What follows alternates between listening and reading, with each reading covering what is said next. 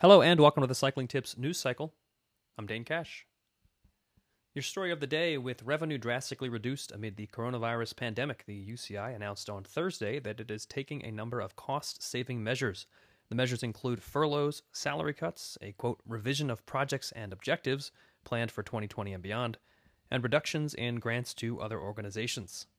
UCI President David Lappartient said, quote, Inactivity is hitting athletes, teams, organizers, partners, and the large majority of people and organizations that contribute to the vitality of our sport across all its disciplines.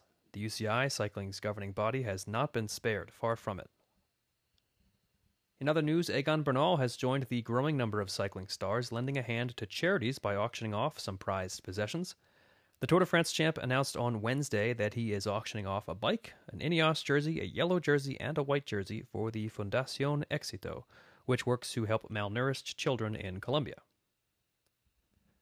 Ffordd Pen Llech in Harlech, Wales took over the title for a time, but upon further review, Baldwin Street in Dunedin, New Zealand has reclaimed its Guinness World Record for the world's steepest street. The decision makers at Guinness World Records determined that the steepness should be measured from the center line of the road, putting Baldwin Street back on top of the rankings with its gradient of 34.8%. And Filippo Agostinacchio, just 16 years old, took the win at Thursday's London International round of the Zwift Classics.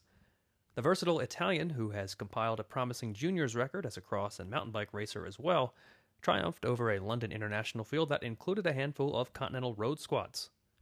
Taking on a 24.7 kilometer virtual course featuring London's Box Hill climb, Agostinacchio powered away in the finale and held out for the victory ahead of Ethan Vernon and Lionel Vujasin.